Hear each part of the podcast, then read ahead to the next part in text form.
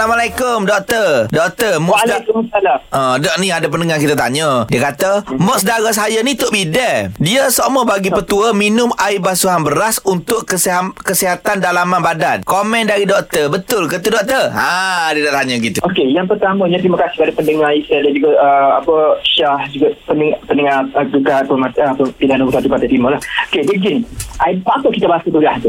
Sebabnya kita basuh beras sebab beras tu kotor. Ah. Betul, betul. Dan bila kita basuh beras, kita Ha. ha. guna selalu minum air beras. Tapi Kita minum air yang tidak bersih lah sebenarnya. Betul. Jadi dia ad- ada perbezaan air basuhan beras dengan air rebusan beras.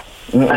Oh. Jadi air ha, ni dia tidak bau bersih. Jadi walaupun dia ada kesan-kesan bagus contohnya uh, untuk kecantikan tapi dia diguna di luar badan saja. Dia tak boleh masuk dalam badan sebab kotor. Air tadi ialah air basuhan yang kotor. Ya. Jadi jangan minum air. Kalau satu lagi air rebusan. Air rebusan ni maksudnya air yang beras yang telah dibasuh. Waktu Ah. dia rebus tu dia ambil si Ah. air dia.